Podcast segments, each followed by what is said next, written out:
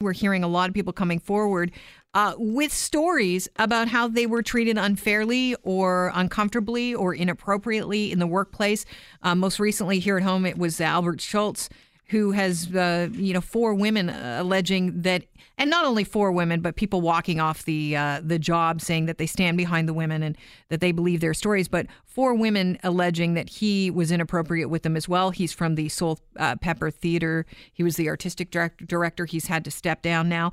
And today, I'm looking in the Star, and the headline is George Brown theater school teacher left job after ex student alleged inappropriate sexual comments.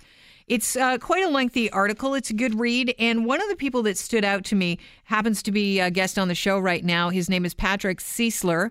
Ciesler. He is a George Brown theater grad. And why he stuck out was apparently he had a great experience at George Brown, but he started a Facebook page. He joins the show right now. Patrick, welcome. Hi, Kelly. What was the uh, what's the Facebook page you started?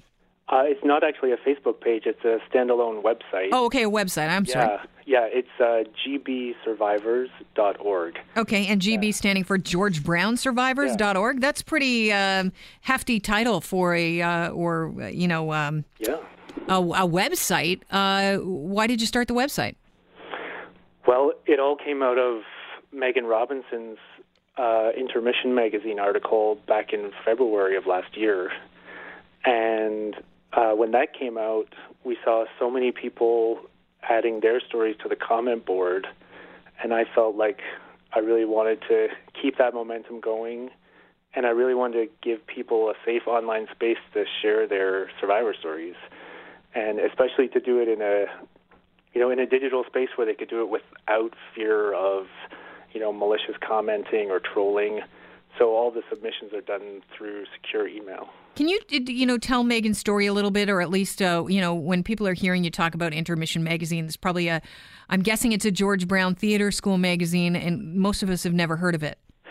It's not a uh, specific to George Brown. It's a, a community. It's like an online blog magazine specifically for the Toronto theater community at Okay. large.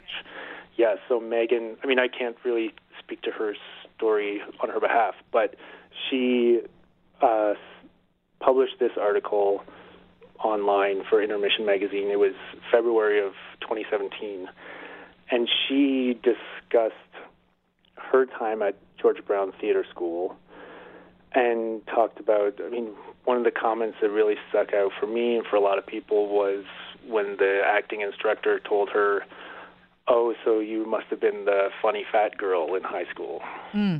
which, you know, for a lot of us who were grads, it was no surprise. We'd heard many things like that. A lot of really misogynistic and demeaning comments, especially you know towards the young women, but no one was really exempt. And what was your experience like in George Brown Theater School? Well, it was it was ambivalent because on the one hand, you know, my classmates were all so wonderful, and I still love them so much, and I just feel so blessed to have them in my life. And you know, without them, I would have left in a heartbeat. Why? Uh, because on the other side was how terribly mistreated we were by some of the faculty. Can you give me an example of how you were mistreated? Because you know, I think we're we're listening along, and, and we're all willing to hear stories now because stories have come out, and some of the stories we're hearing will curl your uh, hair. But um, with regards to you know students, you, you guys are clients. You're paying cash to go to a school. So what was it that was? Um, Yeah, well, Upsetting. for me, I mean, for me, my role in all this really wasn't so much as a survivor necessarily, although I, you know, experienced some stuff, but it was more as a witness and whistleblower. So after I graduated, it was about nine months after I graduated, I still felt so unsettled by, you know, just the general atmosphere of the place and some of the things I had witnessed. okay, so explain the general atmosphere and the things you'd witnessed that would make you Yeah. feel uncomfortable. a big part of it, something that's so pervasive throughout the whole program, is their cutting system. And and I find it so bizarre that in the Star today, the college claimed that there doesn't exist a cutting system, but you know I'm not sure if that's a typo because it's very bizarre because the whole program is predicated on expelling students for what I would think are trivial non-offenses. Like what? that's the thing; it's very hard to tell. And we have lots of evidence that you know students have had their their reports tampered with. So when a guest instructor submits a passing mark, then in the past the artistic director would take those reports and switch their grades to Fs, hmm. which would then necessitate, in their eyes, the student's expulsion. And so they have this system where they take about 30 students at the beginning of the program and they graduate, you know, with maybe a third. You know, they end up typically with like a dozen people at the end. Wow. Because they cut so many and so many people get so fed up with the program. Why do they cut so many? Do you think it has to do with the fact that there's not a lot of opportunities for theater grads? I don't know why. Mm. I think in their minds, it's somehow consistent with this elitism or this mm. sense that this is really rigorous training. But to my mind, it's always been tantamount to fraud. You know, people go to this school believing that they're going to receive a quality education and that they're going to be mentored through to a successful graduation. But instead, you know, they're bullied and abused, and you know, in some cases, bankrupted and kicked out with no credentials and nothing to show for their hundreds or thousands of hours. When you talk about people being bullied and abused, uh, I yeah. think people listening right now are driving home in their cars are thinking, "Well, like, what, what do you mean? Can you give us yeah. like, uh, just get us to a specific example of a time yeah. where maybe you weren't bullied because I understand you actually didn't have a bad experience, but you saw someone else being treated poorly. What comes to mind? And, um, yeah, and so when I graduated, I I wrote a letter to the Human Rights Advisor, and out of that, a whole bunch of other people, former students, wrote in with their experiences and I ended up compiling all those in a document that's on the, the website, and it's called A Legacy of Trauma. So some of those incidents, you know, range from, uh, you know, really derogatory sexual comments like, uh, you're a slutty actor who makes cheap and slutty choices. Uh, you look like a woman who's had three kids up there. I wouldn't want to sleep with that.